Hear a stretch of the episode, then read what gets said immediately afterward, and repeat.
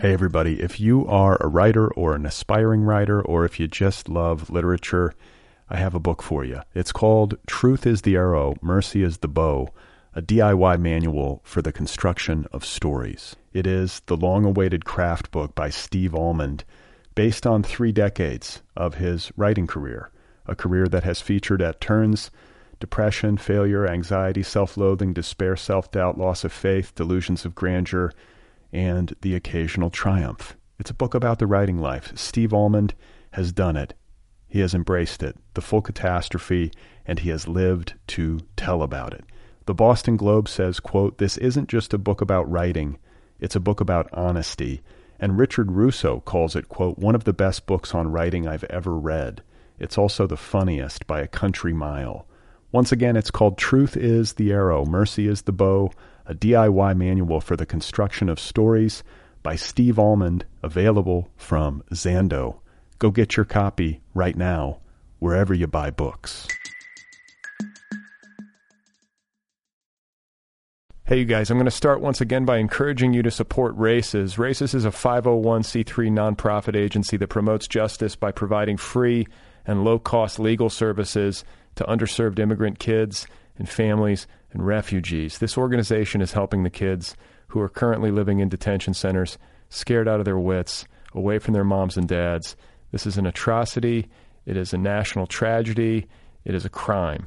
And this organization is doing the good work of trying to get these kids back to their parents. If you want to support them, go to raices texas dot org. That's R A I C E S, texas dot org. R A I C E S, texas dot org. Thanks.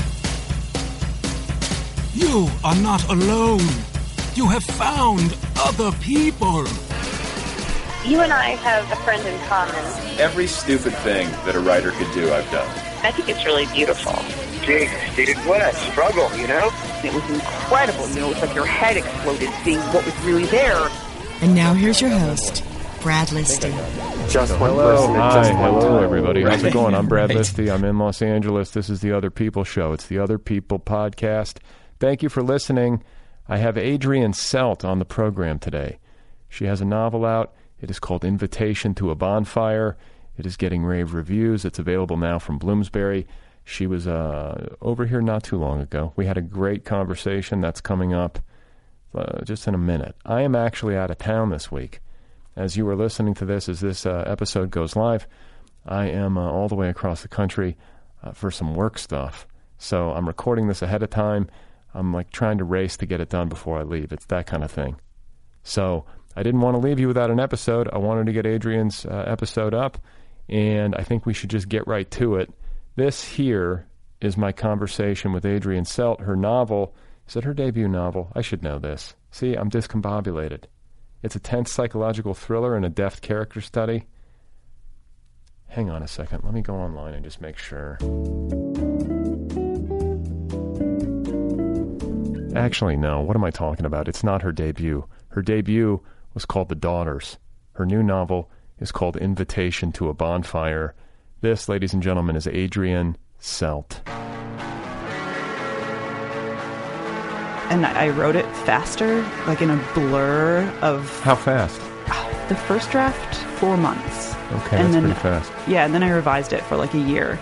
But I, I wrote the first draft right before the twenty sixteen election, and then I revised it after the twenty sixteen election, so... Because I was going to say, there's like Russian concerns in your book, and was this something that you... like, were you early to the Trump-Russia story, and was this informing the writing of the book, or did you get that... after you'd done this like really fast first draft and then you were like, well, I've got to somehow, this changes the calculus a little bit? No, I'm just a, I'm just a Russophile. I studied Russian in college. I lived in Saint Petersburg. And so this book came naturally to me as a story that I was interested in, about people I was interested in.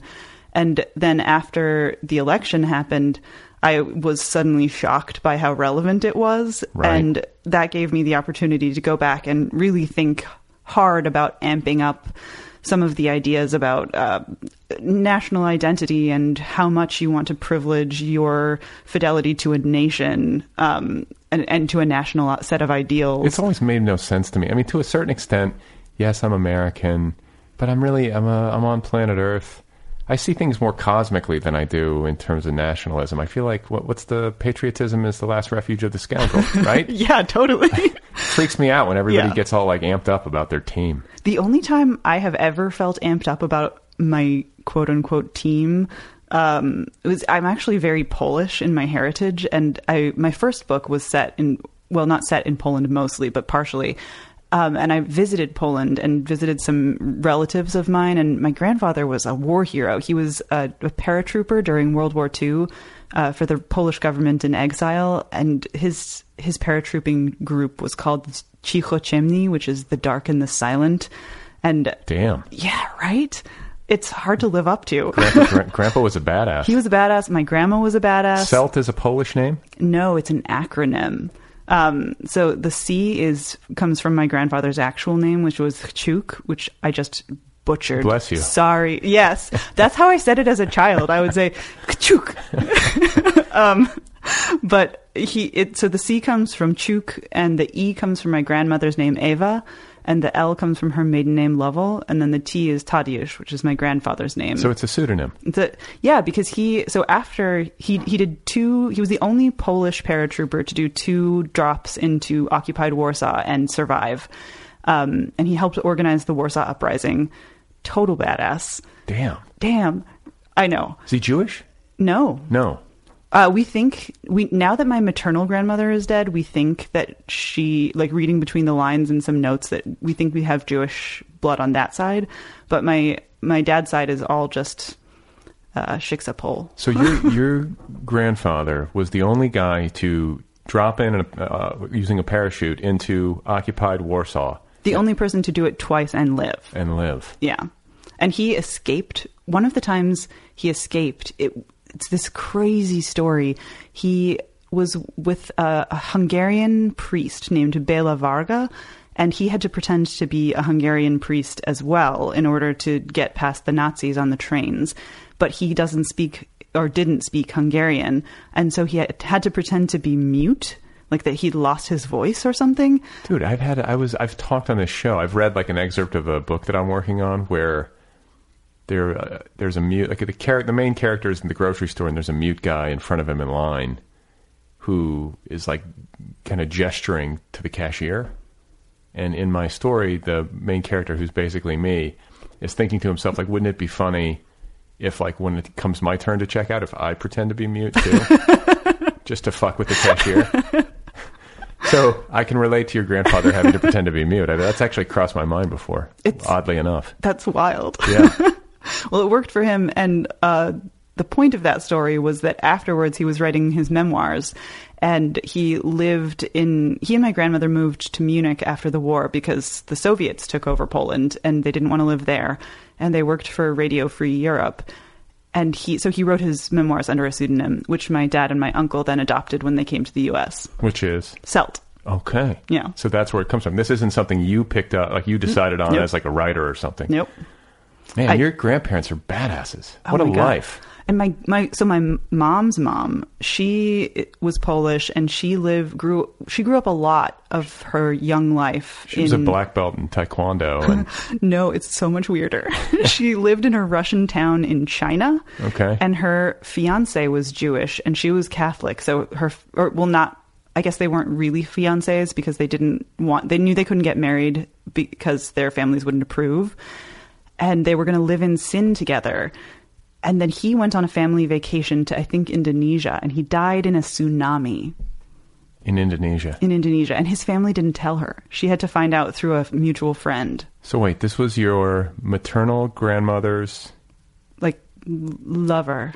But not, not your grandfather. No, my They didn't grand- have a kid. They did not have a kid. But my she had actual... a lover early in her life who went to Indonesia and died in a tsunami. Yes. Damn. And then she got married to a Russian man and moved to America and was a librarian.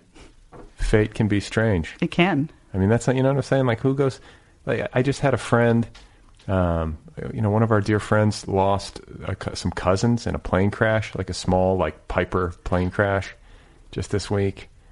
And they were like, they, you know, like high school sweethearts, they were married forever. I was reading an article on the, you know, on the internet.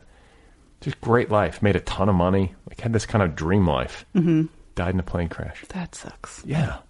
That like, I, one of the things I think about a lot is whether chance is real or whether we're all deterministically fated to do everything we do. And if everything is completely random, I don't remember where I read this, where I came across this idea. It's that it's you, people think that it would then be more likely for you to just have normal things happen, but actually the most random possible thing happening um, is more likely in a world where everything is absolutely arbitrary, because if all things being equal, you may as well get hit by a comet. Um, do, do you think, do you believe in cause and effect? I do. I actually am more, much more of a determinist when you get down to it. Is that people who believe in free will? It's people who believe that it's it's like a really extreme version of the butterfly effect, just like that every infinite, infinite causality, infinite causality. Yeah. yeah. Although I have read now that a lot of scientists, like physicists, quantum physicists, now believe that maybe cause, maybe determinism isn't real. It was a big scientific theory for a long time that like free will doesn't technically exist because everything is determined.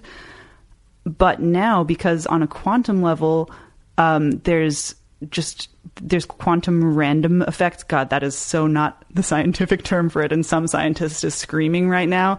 Um they don't listen to my show. Good, right? Good. But they're the quantum elements act randomly, sometimes strangely, unpredictably, so they can give you a, an average of the likelihood of what's going to happen, but they can't know for sure. And so that makes some scientists say, like, I guess determinism isn't perfect either, because maybe there's some wiggle room, and within that wiggle room, we maybe have the freedom to make choices. Uh, yeah, that makes some sense to me. Yeah. It's sort of like half and half. I feel like most of the time, or I feel like uh, what interbeing or interrelatedness is a law of the universe. Mm-hmm. And I was like this morning on Twitter, someone was saying like socialism doesn't work. Like just to give an example, someone someone was like ranting about how socialism never works, uh-huh. but unregulated capitalism doesn't work either. And I'm like, doesn't it seem obvious that like the right system is some combination? Wouldn't it be a blend? Isn't that the way of the of the of the way of things in the universe? Yeah, I'm you, I'm pretty socialist. I am too, but I like I but I also believe that there can be you know there can be a place for like a free market and sure. pe- people coming up with ideas and wanting to start a business. Like I don't have a problem with that, but I if also, it, also don't think there's any way around it. Like that's just how we set, buy and sell things. Yeah, like that's that's how we exchange stuff. But it doesn't mean that there can't be some sort of benevolent government system in place to also support those who don't thrive. Thrive. Yeah, exactly. I agree. And like, you know, you need good public schools and you need like strong public services. You need the goddamn post office. You yeah, need the library. Fire department. Ah, libraries are palaces of the people. Right. So passionate. Uh, oh, I love them. Hey everybody, if you are a writer or an aspiring writer, or if you just love literature, I have a book for you. It's called Truth is the Arrow, Mercy is the Bow, a D I Y manual for the construction of stories. It is the long-awaited craft book by Steve Almond, based on three decades of his writing career, a career that has featured at turns depression, failure, anxiety, self-loathing, despair, self-doubt, loss of faith, delusions of grandeur, and the occasional triumph. It's a book about the writing life. Steve Almond has done it. He has embraced it, the full catastrophe, and he has lived to tell about it. The Boston Globe says, quote, "This isn't just a book about writing, it's a book about honesty." And Richard Russo calls it, quote, "one of the best books on writing I've ever read. It's also the funniest by a country mile." Once again, it's called Truth is the Arrow, Mercy is the Bow, a D I Y manual for the construction of stories by Steve Almond, available from Zando. Go get your copy right now, wherever you buy books. So, okay, so where are you from? I'm from Seattle. But now you live in Tucson. Yeah, I, I grew up in Seattle and I never moved like for my entire young life until eighteen. I, my dad, when my parents divorced, we had this house. It's not even a cul-de-sac. So if you went up a driveway, there would be my childhood home, and then there would be a second house that was always occupied by crazy people. And then there was a third house behind it that was just the end of that road. And that we bought that house when I was eight or ten and rented it out for a long time. And then when my parents divorced, my dad moved there. So I never even moved out of this driveway. Wow. And your parents lived like in close quarters, really? Yeah. Until... They got along like amicably? Uh, Kinda? Now they do. Right? It takes a while. Yeah. You got to work out the kinks. Absolutely. But they were doing, they were trying in good faith. They were. And they made it really easy for us. Like if I was fifteen and having a problem with my mom and I needed ice cream and she didn't have any, I could just walk next door in my pajamas and get ice cream. I think that's great when, when, because, you know, relationships don't always work out. It's one of the hard realities of human life. But especially when there are kids involved, it's like you got to make sure you're making decisions in their best interest primary. Totally. Like that, that that's the first thing. Yeah. Sometimes it doesn't work like that. Yeah. They did a good job. Good for them. Yeah. So do you have any siblings?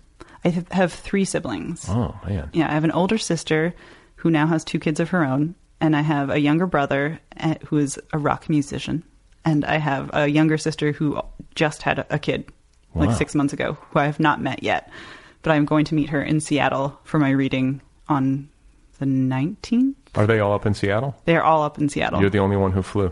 Well, my older sister went to school, went to college in um, in Scotland, actually. So she lived away from home for a long time, and she and her husband lived in London for a long time. That's actually where both my niece and my nephew were born, but they came back to Seattle because they liked the pace of life there. And although now the pace of life there is crazy because Amazon rules everything. I was going to say, like, what's the pace of life in Seattle? Um, it, for them, it's fine. My brother-in-law works at the Gates Foundation, and my sister-in-law, my sister-in-law, my sister, my sister, who was born from the same mother. she um, is. She works in the nonprofit world, um, and they they do I, good works. They they do good works, and they're fairly compensated for it. More so, my brother-in-law, I think, because the Gates Foundation is great. Yeah. But they bought a house in Ballard, which is this nice sort of hipster neighborhood in Seattle that when I was growing up, the the story around Ballard was always that it wanted to secede from the rest of Seattle because it had been an independent city.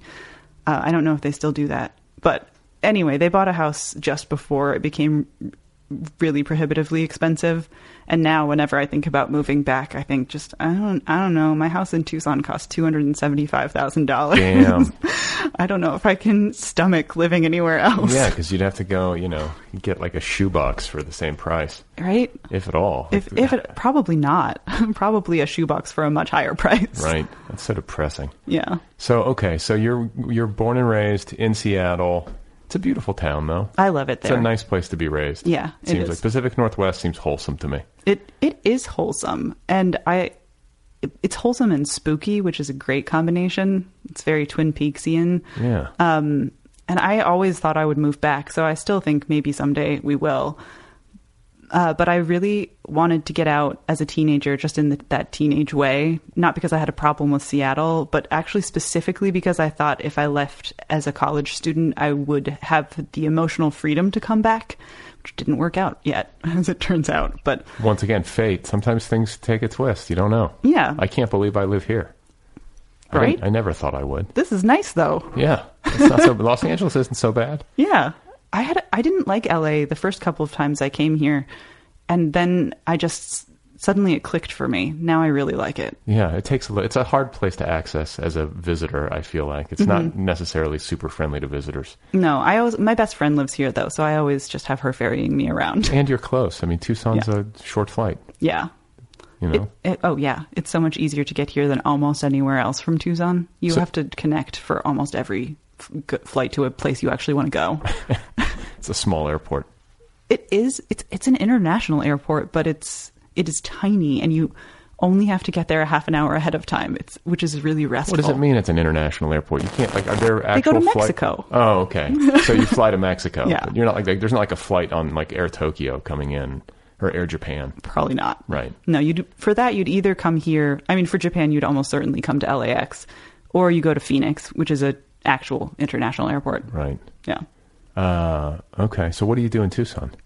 I, aside from write books. Yeah. Write books. And I am, uh, my day job is writing for the Google Assistant. and I don't know how much of it I can talk about because I it's a you know big tech company and I signed an N D A, but basically I write silly poems and fat, animal facts and things for oh. for the Google Assistant. For Google? Mm-hmm. And Google Assistant is what, like the Hey Google thing? Yeah, it's like the Siri of Google. Uh-huh. But so better. Here's, here's what here's the thing. Like I we have an uh, an Alexa. Mm-hmm.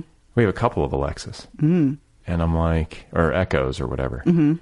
I feel like they're just like surveillance devices in oh, our house. Oh, they are, for sure. They're tracking every fucking thing we say. Well, the, there was just something that came out about, uh, what are they, the Alexa thing, recording somebody's conversation because they accidentally said the hot word and then sending the recording of that just random conversation to somebody in their contact list. Oh, my God. Yeah. I, I, I have a Google Home because my job gave it to me so that I can Q A stuff um, and make sure it's working. Which my, my big number one success with that was my friend Lisa Lucas, who runs the National Book Foundation, oh, yeah. uh, told me that it was mispronouncing Sade, and I got them to fix it. Thank God for that. Yeah. Uh, how do you know Lisa? Uh, just New York Book World connections. Did you did you ever live in New York? I never did. Oh, you never did? Okay. Yeah, no, I went, so I went to Seattle for eighteen years, then I went to college in Iowa at Grinnell College. And I studied abroad in Saint Petersburg, and I lived in Portland for a little while because I have an uncle and like aunt and cousins who live in Portland. I love Portland. Um, and so, and then after college, I moved to Northern California for a year to, because I actually worked for Google right out of college. That's how I somehow slid into this job, which is very cush for a, a creative person. Um, and then I moved to Chicago because my then boyfriend, now husband, was going to Northwestern.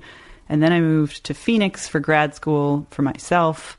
And what grad school? Um, Arizona State University M F A program. Oh, cool. Yeah. It's funny because A S U to me was always like this sort of joke school. It's a party school. It's a party school. But there are, it's actually just such a big school that there's a huge swath of people there. I taught comp like you do when you're in grad school. Um, and my students, some of them were burnouts, but some of them were amazing. Like just amazing people, and I loved them. You get a mix. You do. You know, I feel like uh I think you get a mix anywhere. Absolutely. Even at these elite programs, it's not like you, it's not like some homogenous group of elites. Well, and also eighteen to twenty-one year olds, even really smart eighteen to twenty-one year olds are kind of dumb. Um I just think back to being at Grinnell, which is it you know, it's not Harvard in terms of it's the being Harvard the of the elite. Midwest. Absolutely. We and probably several other Midwestern institutions do call ourselves that. Sure. But so, you know, it's very smart people who are there who plan to do great things and good works. And yet I still remember us getting drunk and, you know, puking in the common room somewhere in some dorm and then just not cleaning it up because we assumed you that the facilities people yeah. are going to come clean it. But those job. Poor facilities people. That's a disgusting job. Oh my God. I feel so bad for them now. Yeah, yeah. Yeah. Cleaning up. Like I think about like hotel maids. That's always like the nightmare thought for me. It's like, what is that job like? And you know, especially certain places like, like oh, yeah. down in like, uh, what's the name? It's South Padre Island, mm-hmm. where you're just cleaning up after idiot college kids. No. It's a disgusting life. Yeah. Uh, or not a disgusting life, but a disgusting job. Mm-hmm. Um, so being a Russophile, is that the right pronunciation? Yeah. How do you get into, how do you, like, how did you become so fascinated? Just family history or because of uh, literature or both? Or I would say both. It was also sort of eighteen-year-old snap decision that I I had a friend who was a linguist who offered to teach me Cyrillic when I was still in high school, and I got that became just a small part of my identity that I wanted to amp up. And then I I do have family history there, and it's just a fun, strange language to learn and a fun. You speak strange... Russian? Да, я говорю по-русски немного. Really? Yeah. What does that even mean? I said, yes, I speak Russian a little bit. Oh, okay. It's get, I mean, it's one of those things where I was reasonably fluent when I lived there, and it gets worse and worse every day. I feel like Adrienne might be a double agent. For those of you listening, she's here to uh, infiltrate my podcast studio and plant listening devices. This is the Americans crossover. Yeah, she, she gave me a, uh, what do you call it, a Google Play? What do you call it, the thing? the, oh, the Google Home? Yeah, she gave me a Google Home for some reason and asked me to put it in my studio. I think she wants to listen in. For some reason. Hey, Google. How do you say it? Yeah, anyway. yeah, yeah, that's it. It's either OK Google or Hey Google. Hey Google. Either of those work. They work. Yeah. And it knows how to say Sade. It knows how to say Sade now. Because of you. Because of me. You changed the world. I'm so important.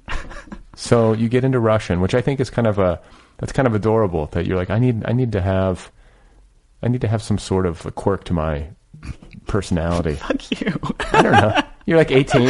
Yeah. I'm going to take this on. I'm going to learn Cyrillic. I'm going to start speaking Russian. Yeah. You know, I'm going to build this into my identity somehow. Like, and then you might, I mean, it, that's not enough to sustain interest. I think you mm-hmm. actually have to, from there, get interested. Oh, absolutely. So what was the pivot point? Like, at what point did it start to get real?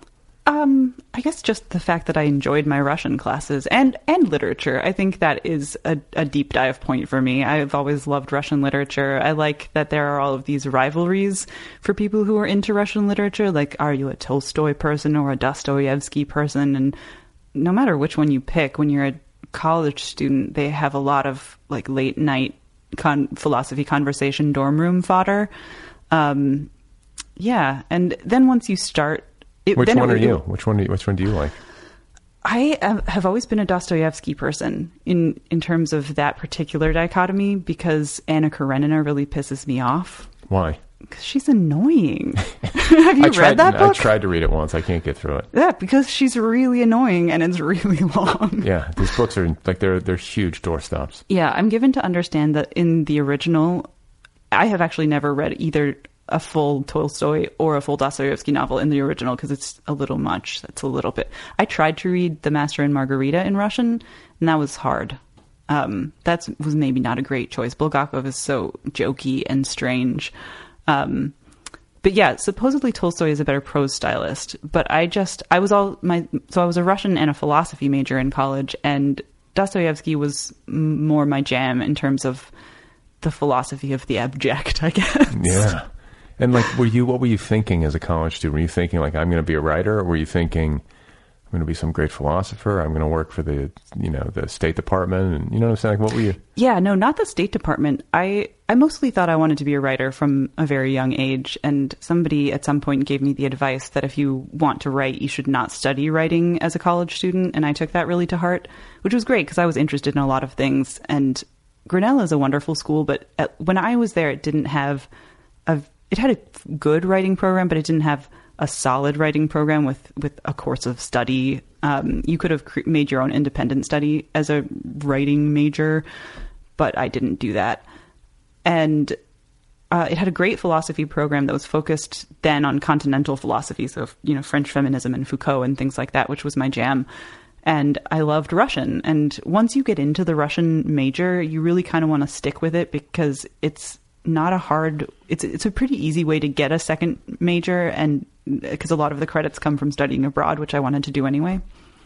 Um, so, and you went yeah. to Saint Petersburg. Yeah. What what university there? Uh, it was the Goethe Institute, which okay.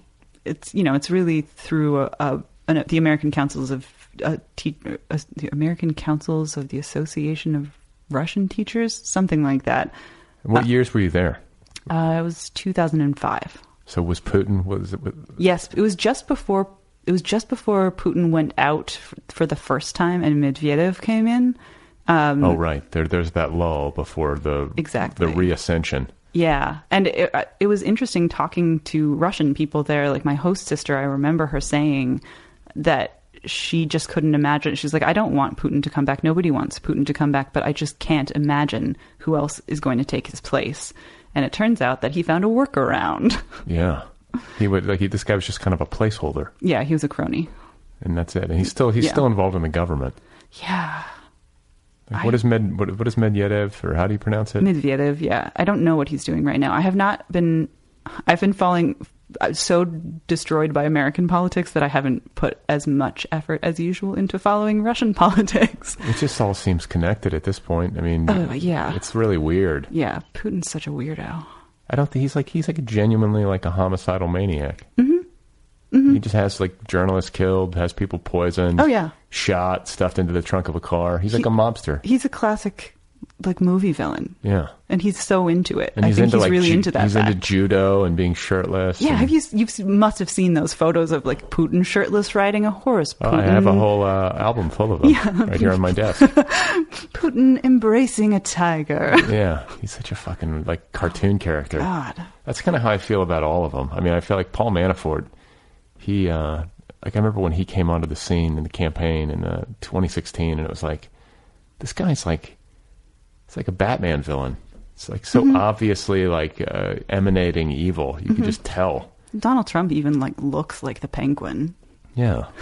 It's just, it's uh it's an exhausting state of affairs. I've talked about it on this show a lot, but you know, as somebody who's a, a Russian expert, or not a Russian expert, but somebody who's studied, you I'll know, take it. Yeah. More so than most Americans. Yeah, sure. Do you have any sense that they're like the Russian people, are they, is there a desire? There's got to be a desire for them to get rid of this guy. Like p- sane people cannot enjoy living under an autocrat. Well, it's the same as here. It's, it's a huge country. The, the thing that I felt when I lived there that I still feel now is that Russia and America are just bizarro versions of the same thing. They're superpowers that are very invested in being seen as a superpower, but Russia has not been in vogue in the on the world stage for so long that I think there are a lot of people who have bad feelings about, they just like feel slighted, and and like in America they feel like they don't have what they need anymore, and so if they think that Putin can give it to them, then they will, then they'll follow him. But then there are a lot of very sane people just like you and me who think he's a monster and want him out of there, you know. It's an interesting point. Because I was going to, I was going to say Russia and America might be bizarro versions of one another, but w- we have a lot more money than they do. Oh yeah, our economy is a lot bigger than theirs. Mm-hmm. But I think that there are people who grew up, especially those who grew up in Soviet times, mm-hmm. who had much more. Even though they weren't living high on the hog, they had much more economic certainty. That's completely the case. They're... And then after the fall of the Soviet Union and the rise of the oligarchs and the autocracy. Suddenly the economy, it's very like, you know, you're either a have, and there are just a few of those, or you're a have not. Mm-hmm. That's kind of how it is here. Yeah. There and, in Saint Petersburg, there, there were a lot of street vendors, and like if you're walking to the subway or something, and I just remember there were all of these babushki, like grandmothers, and the, out there with their crochet or their berries that they're hawking on the street. And I asked the program director about it at some point, and she said, you know, these are people who were taken care of under the Soviet Union, and now they have nothing. It's really, it's, it's hard to know what's right. It's, and so you're, and you, so you have socialist leanings politically. I mean, how can you not? I mean, a lot of people don't. I think oh, a lot, I know. I think that's that, a silly that, thing to say. I, but I think that word in, especially in America, like there's been a concerted effort to stigmatize it there yeah there and has. To make it seem like an, because like, you know, like the Nazis was the National Socialists, mm-hmm. and so people use that to sort of like sully it, but like socialism just means that like the government plays a role in what, like certain sectors of the economy, like in, I, I in never social, know how to... social care. I think the government uh the part that I think people don't like is that the government has to redistribute wealth in order to provide social services and a social safety net. And it's fascinating to me how many people who don't identify with socialism or like really like demonize socialism think that it's a bad thing because, and it, like they're not rich people. They just believe in the pride of pulling themselves up by their bootstraps or whatever. And I guess I understand that, but I just, I, to me, it seems so obvious that we can provide services that people need in order to be at least on a, a level of being strong enough, you know, healthy, having schooling, being able to have a child and not lose your house trying to pay for childcare or healthcare or healthcare. Right. And, and then from there, go out and build your business or do whatever. People, people would like, like the thing is, is that you hear people say like, no socialism, but don't touch my Medicare. Mm-hmm. And it's like, hey, that, that is socialism. socialism. You like it quite a bit. I think in practice, people like it. In theory, people are scared of it because of the stigma or because of some uncertainty. And because I think that the, uh, you know, there's this sort of uh, dogma that's been passed down that capitalism is this infallible system. It's the only thing that works. Mm-hmm. This is America. We're a free, you know, and that's uh, pervasive. And the, that campaign, you know, to make people believe that has been successful to a yeah. large extent. And so it's hard to move people off of that. But I think personally, like in my lifetime, I'm forty-two. I feel like for most of my life, the system that came into effect uh, in the New Deal, which was, the, I think, the real socialist yeah. push in America that led to like the biggest boom in the history of the world. You know, the, the economic boom after World War Two mm-hmm. was enormous. And it's not that that was the whole shooting match, but, you know, that's what it that was. was. Part of it, but yeah. then starting in nineteen eighty, the, there was this the, the dismantling of it. And now here we are. Anyway, uh, back to you. You went to Arizona State for graduate school. You were working on a book then? I was, yeah. So my first novel, The Daughters, I started in grad school. It was, it started as a short story that I wrote that that was motivated in part by getting interested in my Polish heritage in a sort of deep way for the first time. But it was much too big for a short story, as my workshop firmly told me. And so then I started working on that novel over the course of that time. And when I graduated, uh, my father-in-law had been diagnosed with uh, clear cell sarcoma, which is a really horrible bone cancer. And oh, God. yeah, it was it was rough. It was, this is this is how my post-graduation experience went. So we had been planning to move to Tucson then, actually, because my husband was teaching at a charter school in Phoenix, and he was going to transfer down to the Tucson one because his brother and his brother's now wife lived there, um, and and they still do, and we hang out. But because his dad was sick and he was burned out at his school, which was mismanaged by Republican crazy people, he he decided to quit, and we decided to just go live with my in-laws for a little while because it just seemed like my father-in-law didn't have that much time. Where do they live? Madison, Wisconsin was where they lived then. Um, but my father-in-law did die, unfortunately, a few months after we moved there. And now my mother-in-law lives in Utah because... Uh, my my husband's family is Mormon, although he's not, and I'm not, and never was. But there's but, still time. Mm, I guess that's true. No, they're but they're really wonderful. They're they're like liberal Mormons, which I didn't know existed, but they're wonderful, and I love them so so so so much. Um, but so we lived with them, and while we were there, we got there, and a month later, maybe. Uh, my brother-in-law showed up for a visit, you know, thinking that he's just there to visit his ailing father. And he had just come, I'm just, I just want to contextualize this. He was like thirty-four, maybe less at the time. And he had just come from a hiking trip. He was really into CrossFit. And while he was there, he kept making these jokes about his health. He was like, I have this weird, my skin's itchy, and I, I feel like I have falling arm syndrome. Like my arm always feels weird. And then all of a sudden his, his head got really puffy on the fourth of July. And so his girlfriend, now wife, made him go to the doctor, and he was diagnosed with Hodgkin's lymphoma, and he ended up being stranded in Wisconsin getting treatment there for your, six months. Your husband? No, my brother-in-law. Oh, your brother-in-law. Yeah. So we all ended up like living there and working in the basement, and it was like two cancer patients in the house, and my husband got surgery while we were there. And then a few months later, I got surgery on what my kind, ear. What kind of surgeries? Um, he had something called compartment syndrome, which is when your muscle casings are too small for your muscles, which sounds like weightliftery, but it's not. Okay.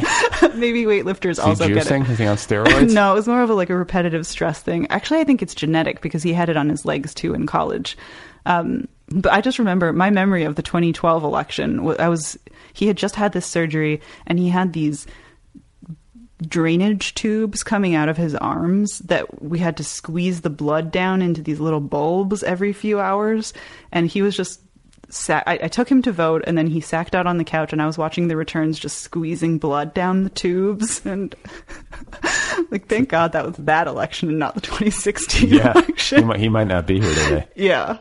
Um, and then I had been getting ear infections every six weeks or so, and I just didn't know what it was. Um, and when we moved to Tucson, I went to an E N T finally because I had insurance at last. And I was diagnosed with something called a cholesteatoma, which is a benign cyst or tumor in your ear that's just skin cells going out of control. But I had had it maybe since I was twelve. And so by the time they went in and did surgery to take it out, it had grown so big that it ate two of my ear bones and part of my skull. Jesus. Yeah. I, the, I woke up and the anesthesiologist was there, and his first words to me were, "It was much bigger than we thought it was." Thanks. Yeah. Welcome back to the world. I was like, "Did you get it all?" And he was like, "Yes." They don't show it to you. They're not like, "Here it is." No, I kind of wish they had. Like, what is it? It's just like a little fleshy thing? No. Uh, okay, so this is incredibly gross, but it was so big that pieces of it were falling out of my ear when I would go horseback riding. Like, j- you ride horses? It. Yeah. I currently have a horse. I'm thinking about selling her because it's a really... I never intended to buy a horse. I'm not quite that, or at least I wasn't like that much of a horse girl. Um, but I was. I started riding... because I realized I was an adult and I could. And then Has the, this been like a fantasy of yours since childhood? Yeah, but it wasn't it wasn't one that I was actively pursuing for a really long time. I feel like Tucson's got to be like nice a nice place to ride when it's not like blazing hot. When it's not blazing hot, it is. It's a really nice place to ride. But I was taking lessons at this ranch that suddenly shut down, and so I had a relationship with this horse. I'd been riding her for three years. She's a really good horse. Just a little quarter horse paint, very feisty. Um, What's her name? Lady. Lady. Yeah. uh, and so I bought her so she wouldn't go at auction and like be sold to become meat in Mexico or something like that. Which which happens? Yeah, they don't like to talk about it, but it can. I mean, it, you just don't know what's going to happen to a horse if it gets sold at auction. It could be sold to a really nice person who's happy to get a good price. Or it could be sold to somebody who abuses horses. The horses get abandoned and like tied to a f- telephone pole some and just like dehydrate to death. Oh, God. There was a horse at this ranch who they they they were just like housing it for a little while. It was sort of a rescue. It had been in somebody's barn that got burned down by a cartel in like a revenge fire. And so they called it Bernie.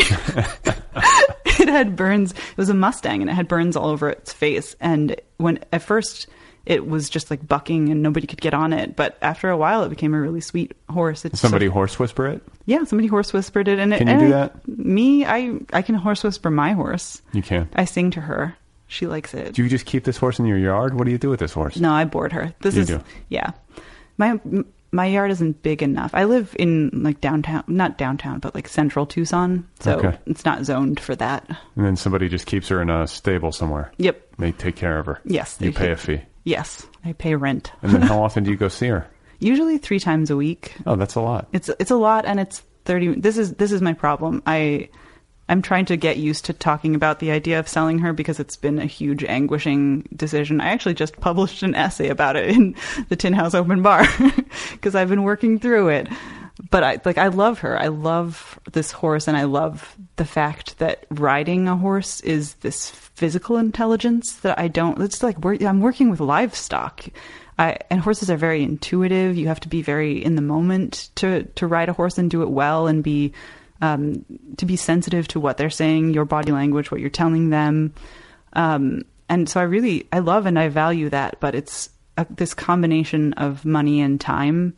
I'm I'm kind of trying to think about quitting my day job at some point because my husband actually has a good salary for once. Sorry, buddy. It's our ninth wedding anniversary today. Oh, happy right anniversary. Now. Thanks. But I can't really do that if I keep the horse. And if I, and right now I just feel like having a job and writing and writing that often is really hard. And it's the riding, the riding of the horse takes so much effort and thought and care and a certain kind of creativity that I f- would like to be putting back into books. I got it. Yeah. So can you ride it like a full gallop? Sure. You can do that. Sure. Or you could take off across the Western landscape. Yeah. I mean, horse. It would be sort of a bad idea because you would fall in a gopher hole and run into a cactus. But, but yeah, if it's a smooth Western landscape. But it's not like equestrian. You're not jumping things. I'm not. I've never jumped. Yeah, um, I'm not I, into that. No, it's scary. This is this is the other thing. Horseback riding, even if you're not jumping, is just so dangerous. It's insane. Yeah. Have you ever gotten thrown? I have not. Is Knock any on of wood. This wood? Yeah, this is wood. The okay. desk is wood, yeah. Uh, you know what? You want to hear my terrifying horseback riding story? Absolutely. So I was in Cuba years ago and we went out to this like national park about a couple hours from Havana. Mm-hmm. We were staying at the, like the one hotel, and uh, oh wait, hang on a second. And uh, they had horseback riding offered as like an activity at this hotel. Like, you mm-hmm. want to ride a horse? And we were like, yeah, because you're near this national park. It's beautiful. Um, it's a stunning landscape. It mm-hmm. seemed, seemed like a nice thing to do. Like, oh, we'll go for a horseback ride through this landscape. So we sign up. And they're like, great, be outside, you know, in front of the hotel. The guy's going to meet you at like, you know, seven thirty, eight o'clock in the morning. Mm-hmm. Like, okay. So we get up, we walk outside, we're looking for the guy. And all of a sudden we see this dude. He's like, just looked like he was like a farmer, rancher. And he had these like really like almost sickly looking horses. Oh no. They were, they were sort of, you know, motley crew. Yeah. And he's like, okay. And we're like, wait, this is it? And it's just you, like you're just gonna. And like, he's like, get on. And I have like I've ridden a horse one time prior, and it was like you know six or seven years before, mm-hmm. but very poorly. I don't know a thing about horses. Sure. And this guy gets us on a horse, takes us out into the park, no instruction. I'm just like holding onto the reins, and then like walking or trotting or, or trotting. Okay. And then he, to mess with us, comes up behind our horses and starts whipping them. And the horse takes off at a dead sprint. That's so fucking dangerous. I was terrified. I'm standing up in the stirrups, hanging on for dear life. Because uh-huh. like, it was bouncing, you know, so I like I stood up because I felt like it was the better position. I wish people could see my face right now. Yeah. I was uh, running at a dead sprint in Cuba. Like, and, you know, something happens to me medically. I'm in the middle of nowhere. Yeah. It was very, you know, somehow I got the thing to stop. I just remember like the thing was, yeah, I just remember being on a horse, moving fast and feeling like this is a powerful animal. I don't have control. I just hope that this works out. So, yeah. Somehow it did. And horses are so easily frightened. They're, right. I was talking with a friend of mine once about how I felt like horses were kind of just really big dogs. Because they'll, if, like if you give them a bath, they'll just roll around in the dirt right afterwards. And they're kind of goofy and pushing you and like trying to test you. But she, she has been around horses her whole life. And she said correctly, actually they're prey animals. So they're more like really big rabbits.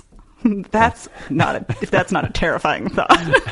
Yeah, they they're, they're prey animals. Yeah. What preys on a horse? Uh, like a mountain lion, like, like historically, a coyote. Yeah, some, something like that. Like the reason that horses have to be trained to uh, accept something going on their back, like a baby horse, or like a like a one or two year old horse, has to be conditioned to take accept riders. You call it like breaking the horse, or sure, the, yeah. the, a green horse.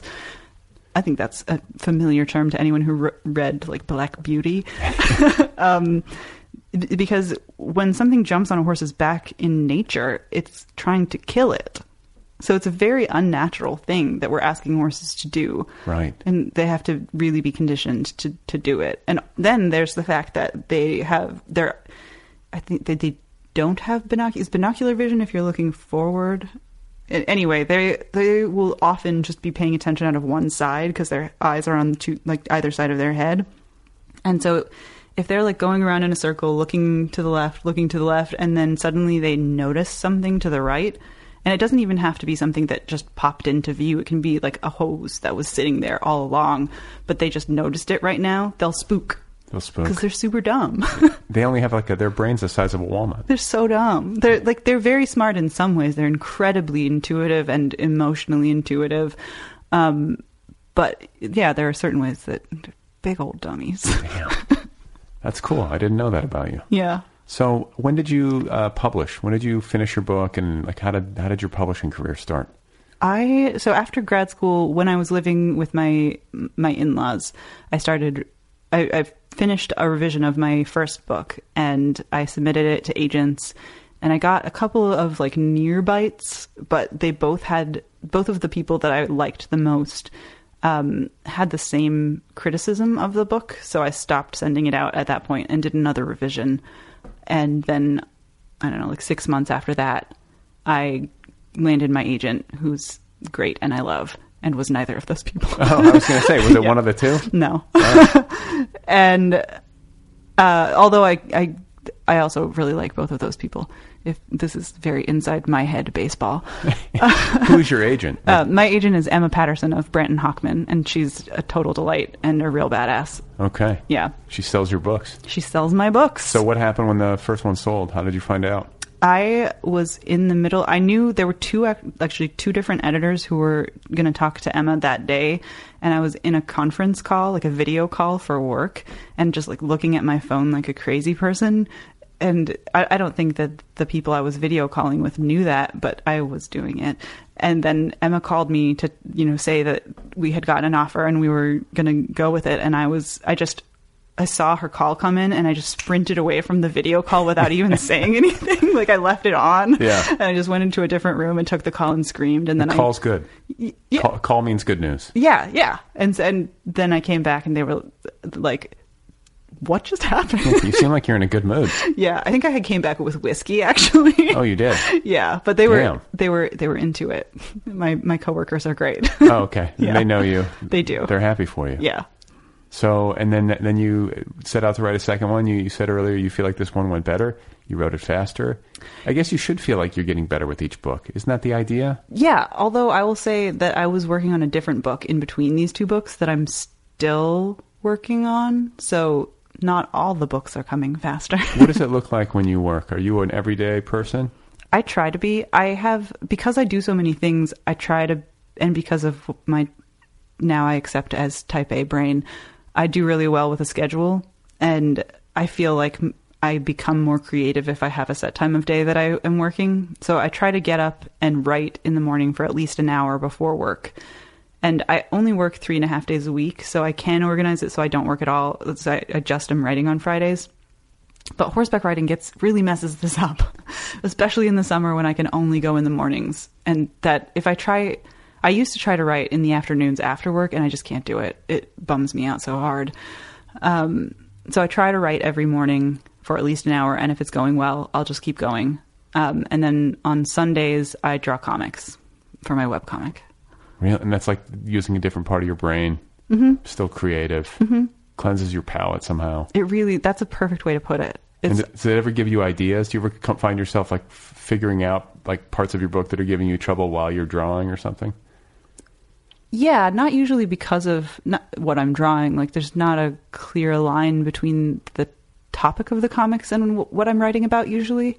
But that that headspace, I think, is is clarifying. When I'm really tired of narrative, I start drawing comics and like watching X-Files reruns and inking something for hours and hours and hours. And then when I get tired of that and my hand cramps, I'm ready to go back to writing. Do you type your drafts like as a writer, or do you write by hand, or...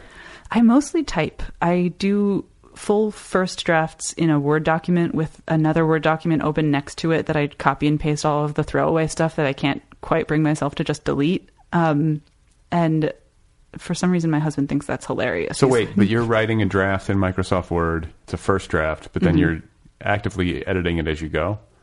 Yeah. Doesn't everyone do that? Some some people just go straight through. That blows my mind. Yeah. I can't... I, I'm too interested in writing on the sentence level for that to work. I, I can hear... I don't read my work out loud, but I feel like I can hear it as I go, what the rhythm is. I'm always going back a few sentences to make sure that the new sentence fits. And that's not to say that I don't edit the hell out of, you know, the next draft. But, um, yeah, I definitely... I edit a lot as I go. How many drafts do you think you do? It really depends. So for, I mean, with books, you always end up doing a million drafts. But for my first book, I did more drafts because it started as a short story. Then I did it as a novella, and then I made it into a, a novel. And then I revised that novel like two or three times. And I really reorganized the pieces of it a lot, which I didn't do as much with this book. Um, and then, you know, then you work with an editor and, well, an agent and an editor and then a copy editor. And, and I mean, at that point, you're not really revising, but... But with short stories, I can, I have one that I'm working on now that I've been working on for a year, has probably been through twenty drafts. And I have one that I really like that I did two drafts of that I think is maybe better than the one that I've been overworking for a year. Yeah. Well, sometimes I feel like short stories can come out quick. Yeah. I mean, but I, then I, I guess I've also heard stories from people where they say they spent like seven years. I think it just depends. It depends yeah. on the story, at least for me. Yeah. And with this book, it's the same. I definitely did drafts. You know, I, I, so there was the first draft, and then I did a second draft before I sent it to my agent. And then I did another one or two drafts with her. And then we showed it to somebody who thought it needed more work. And so I, that was like around the time of the twenty sixteen election. I, I went back in and I added a bunch of stuff. My, my tendency with first drafts is to underwrite and just to assume that people will get stuff through implication. And then I need an editor or an agent to come in and say, these are blind spots. These are blind spots. Yeah. Yeah. And you could really, like, you can explore more here. You can put a scene here. You don't need to, like, force people to try to, like, use your book as a cryptic text. Right. Right. You're being too elliptical. Yeah. And that's good advice for me. And also usually a fun way to revise, because by then I know the people pretty well. And so it's, it's enjoyable to flesh things out. And, And so when you're working in an hour, uh, like an hour a day or whatever, mm-hmm. minimally, mm-hmm. how fast are you working? Like, you pretty fast writer? Totally depends. Sometimes that entire hour will just be me writing one sentence and deleting it and then rewriting it and then deleting it and then sitting back and hating myself. Do you get frustrated? Fuck yeah. Do you ever want to quit? Are you ever like, why the fuck am I doing this to myself? No, I don't get that frustrated. You don't get that frustrated. No. And you can, and you have a stick to it. At, yeah. Like, you stick to it. Yeah. You see the project through. You're persistent. I'm very persistent. Yeah. I, it bums me out to quit stuff. Yeah. I, I feel the same way. Yeah. I, I can't shake a project once I get my teeth into it. I also think that that is the thing that people fuck themselves over with the most in writing. They get into a project and then they start second guessing themselves, and then they quit it and they start a new project, and they just, this becomes a cycle where they, they convince themselves that they can't finish a book, but it's only because they didn't. And the, and I know that doesn't sound like real advice, but it is real advice. Just, you have to keep going, and then you'll finish it, and then you can figure out if it's good or like how you can make it better. But you got to get it done. You got to get it done. Yeah. I've finished the book that I've been working on twice, and neither one of them was right. Now mm-hmm. I'm working on a different version. That sucks. That's, that's just drafting and redrafting. It is. You know, that's I mean, the job. That's, yeah, I'm working on, I actually kind of screwed myself over with the book that I'm working on right now, because, so there was the book that I was working on before Invitation to a Bonfire that I'm still revising. Um, that just turned out to be like a way harder book than I thought it was going to be. And I f- was partway through a draft, a revision of that. And then I was going to a residency at Gentell in Wyoming last September. And I really wanted to do something new there because I had an idea for a new book. And I had never been to a residency before where I just had no plan. And it just sounded like something I wanted to try. And so I started writing a new book there. And I got like one hundred pages in. And now, how long were you there for? A month. And you wrote one hundred pages. Yeah, about a good twenty of them are total trash. But that's okay. Yeah. one hundred pages is good. Yeah, I felt good about it. Wow, my stomach is grumbling. Sorry. Are you hungry? No. Oh, okay. No. Um, it's just talkative. uh, but so then I, when I left there, I also had to do copy edits on Invitation to a Bonfire there. And when I got back, I then I had to do uh, page proofs. And then it was Christmas, and then I had surgery, and then this I was... Is the ear thing? Yeah, the ear thing. Okay. Oh, oh, I had to have, yeah, I had to have a second surgery on it. Oh, you Now, did? I'll show you, not right now, because the microphone... I don't want to see it. Like... Well, it's like, it, what's good about it, what I want to show people is how weird it doesn't look. My E N T looked at it recently, because he had, he had to do this new surgery, because it came back, the, the, the tumor thing came back. He did this new surgery where he... um. like opened my ear canal more, and I didn't realize. So now if it comes back again, he can clean it out at an office visit instead of having to do surgery, which is much better. But it apparently often looks quite weird. And I didn't know that until after the surgery happened.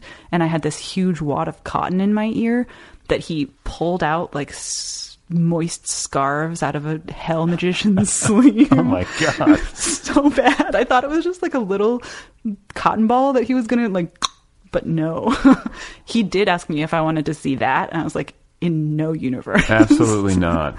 That I would never erase that image. So wait, you have brain. Like an ear canal that's larger than... Yeah, uh, but I guess it doesn't look as weird because it, it of the way it's scarred, it looks well, let more me see normal. Your ear. Can I see yeah, it? Does yeah. it look different? It looks, it looks like there's a normal one, ear. And then there's this one. Oh, that one's a little bigger. Let me see the other one. Oh, yeah. Mm-hmm. But like, like you would have to really be looking to notice. Exactly. But apparently sometimes it looks weirder than that. What do you mean? Like in certain light?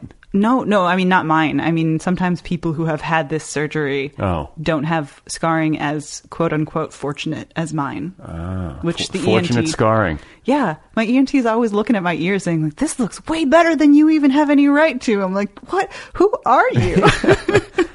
Thanks, I think. No, he's actually a really good doctor and I like him, but sometimes he says things that are just like, you, you need to think about your bedside manner. Yeah, doctors are, they're not all created equal. Yeah. Um, well, and, and let's see. So working at Google, you might quit, working on another book, celebrating the publication of this one, been married for nine years. Pretty good. You've got a good life. Yeah. I'm I'm really happy. So anything, nothing terrible is like super terrible has happened. Well, my father-in-law died and my brother-in-law has cancer. And my younger sister was addicted to drugs and just had a surprise baby. Well, okay, so there's always stuff. There's always stuff. You know, it's funny. I, I Trump think is about the president. Trump is the president, but I think about that. Um, no, I am really lucky, though. Yeah, well, yeah, likewise. I feel like everybody's got stuff, though. The, yes. Everybody's got stuff. It's easy to forget somehow. Mm-hmm. And uh, I guess some people have worse stuff than other people, but nobody gets through. Nobody rides for free. Yeah. I, I know this isn't a unique insight on my part, but I do think that social media makes it harder to remember that because it's hard to be vulnerable on social media and not, even I sometimes don't want to see it from people. I, I respect whatever anybody wants to say wherever. Something sort of stomach turning. Something sort of like stomach turning about somebody pouring their heart out on social. Yeah. It well, cheapens just, it or something. It's it's that, and it's also to me that it's so vulnerable. Like, what if it doesn't go well? Is always what I'm thinking. Like, I can't. What post. If it only gets two likes? Yes. What or no likes? Yeah, I know. It's. Too but see, okay, but the flip side of that, I think about this sometimes because people do, uh, you know, in certain circumstances, decide to pour their heart out on social. Mm-hmm.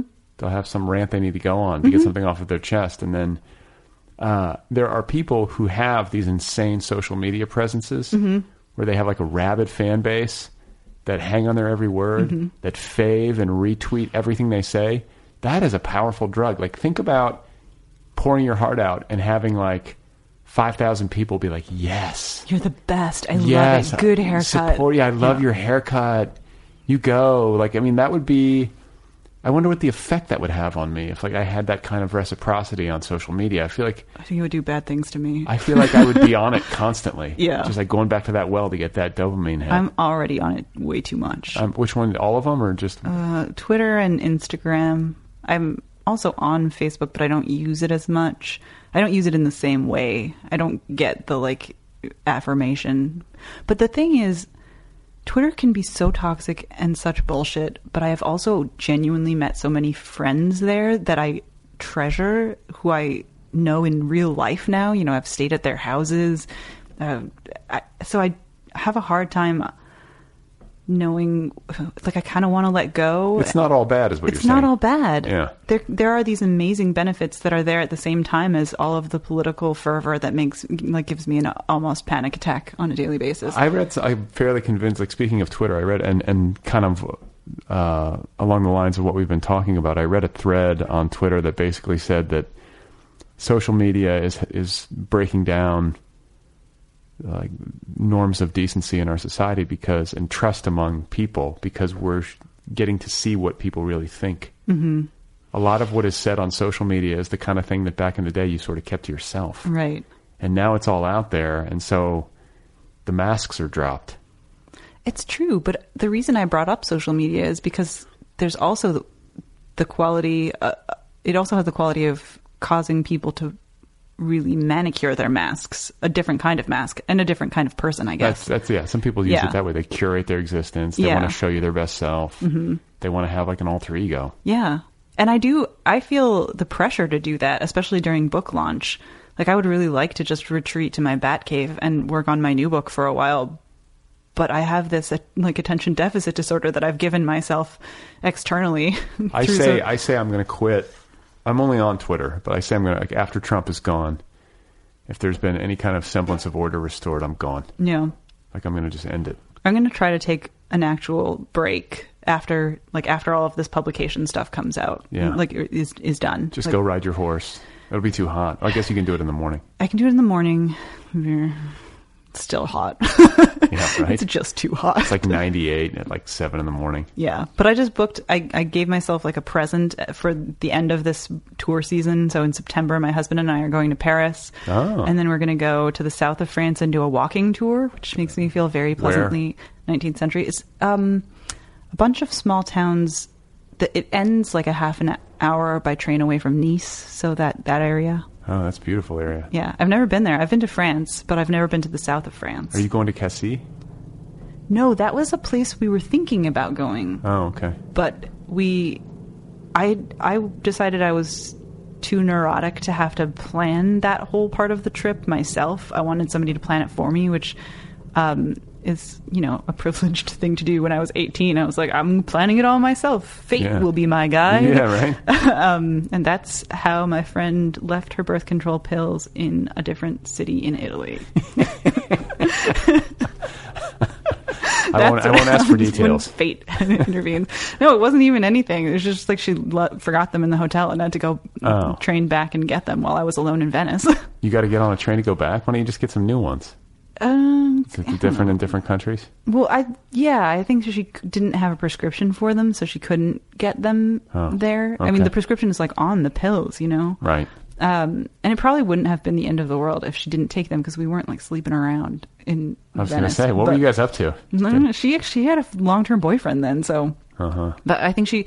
It's just it. It sucks when you have to like get back on the cycle. It takes two weeks for them to be active, and I think, and that was right before we were going away to college. By the way, I didn't expect this conversation to touch upon birth control, but I'm glad we're. I'm always happy to talk about birth control. I have had an I U D for like seven years, and I'm I've not had a period in that time, and it's amazing. You don't even have one when you I have an I U D. I don't have one at all. Well, there's two different kinds of I U Ds. You okay. can have, well, there's more now, but there are two basic kinds. There's the kind I have, which is a different kind of estrogen or some, it's a different kind of hormones um, than you would get in the pill. So it's like a little lighter, but it's still hormones. And then there's a copper one that... It's made of copper? It's made of copper, and that's all it is. Like, they put a copper I U D into your uterus, Damn. and then you don't have babies. But that one that one appeals to people who are, like, moderately suspicious of modern medicine. Like, not so suspicious that they won't let a doctor insert something past their cervix, but suspicious enough that they don't like the hormones, uh-huh. which also legitimately fuck with a lot of people. Sure. Not me. I'm lucky. Um And then, but the copper ones make you have more period, oh, like uh, rougher. And I just was not interested. Yeah. Um, so the one I have, it makes everyone's period lighter. And for some people like me, it makes it go away completely. God. So I'm a cyborg and I'm into it. On that note. Yes. Um, it's been great to meet you. Yes, you too. It's the, this is the most, best this is the outro. Be- yeah, this is the... The closing uh, to an episode that I've, I've been searching for for the past seven years. uh, it's it's great to meet you. Congratulations on the publication of your novel. Thank you. And I wish you luck dealing with your horse. Thanks. I wish you luck writing your next book, Thanks. finishing it, and uh, good luck on tour. Thank you. All right, guys. That's it. That's Adrienne Celt. Her novel is called Invitation to a Bonfire. It's available from Bloomsbury. She's on the internet at adrienne celt dot com. She's on social media. Her Twitter handle is at celtadri. That's at C E L T A D R I. She's on Goodreads. She's got a Tumblr. Adrienne Celt, Invitation to a Bonfire. Go get your copy immediately. Thanks to Kill Rockstars and the band Stereo Total for the theme song music. Thanks to Cigarette Royalty for the interstitial music. If you would like to write to me, if you have something you need to say to me, my email address is letters at other p p l dot com. Tell me what you think of the show. Tell me a story. Tell me about your life. Tell me about your suffering.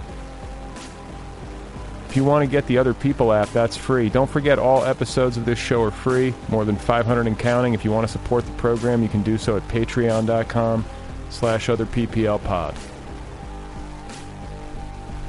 So yeah, I'm, uh, I'm on the East Coast as we speak, doing some fairly interesting stuff that I don't feel at liberty to talk about. It's always weird with work stuff. You don't want to, like, divulge details. Just trying to play it safe, be respectful. But it's cool. It's good. Got a consulting gig. I'm a creative consultant. I'm just doing some consulting.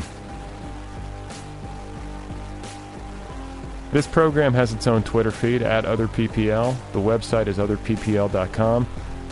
You can listen to shows there. All of the shows are there for free. You can listen via the Other People app. That's probably the easiest way. You can listen via Stitcher. There's a million ways to listen. You guys know how to listen to podcasts, right? You figured that out in twenty eighteen?